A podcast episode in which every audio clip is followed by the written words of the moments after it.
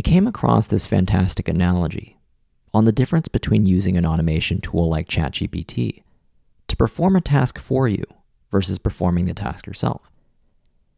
It's the difference between climbing to the top of a mountain and taking a helicopter up.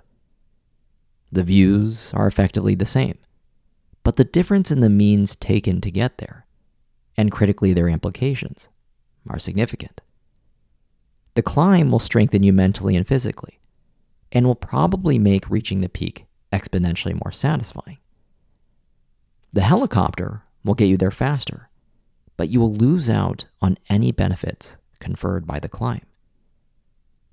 Take essay writing as another example.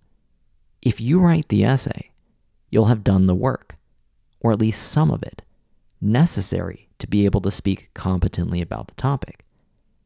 If a model writes the essay for you, the output might be similar or better, but you will be just as naive and no more capable of speaking on the matter.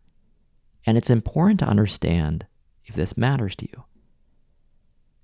Factors related to cost aside, there's a reason people still opt to climb a mountain when the option to take a helicopter exists. They're not in it just for the destination. They're in it for the journey that the destination requires. This is not an anti automation tool or anti shortcut rant. Their ability to increase our efficiency is undeniable. However, depending on what your goals are, you can do yourself a serious disservice by opting out of the kind of difficult work that can sharpen your character, strength, and intellect.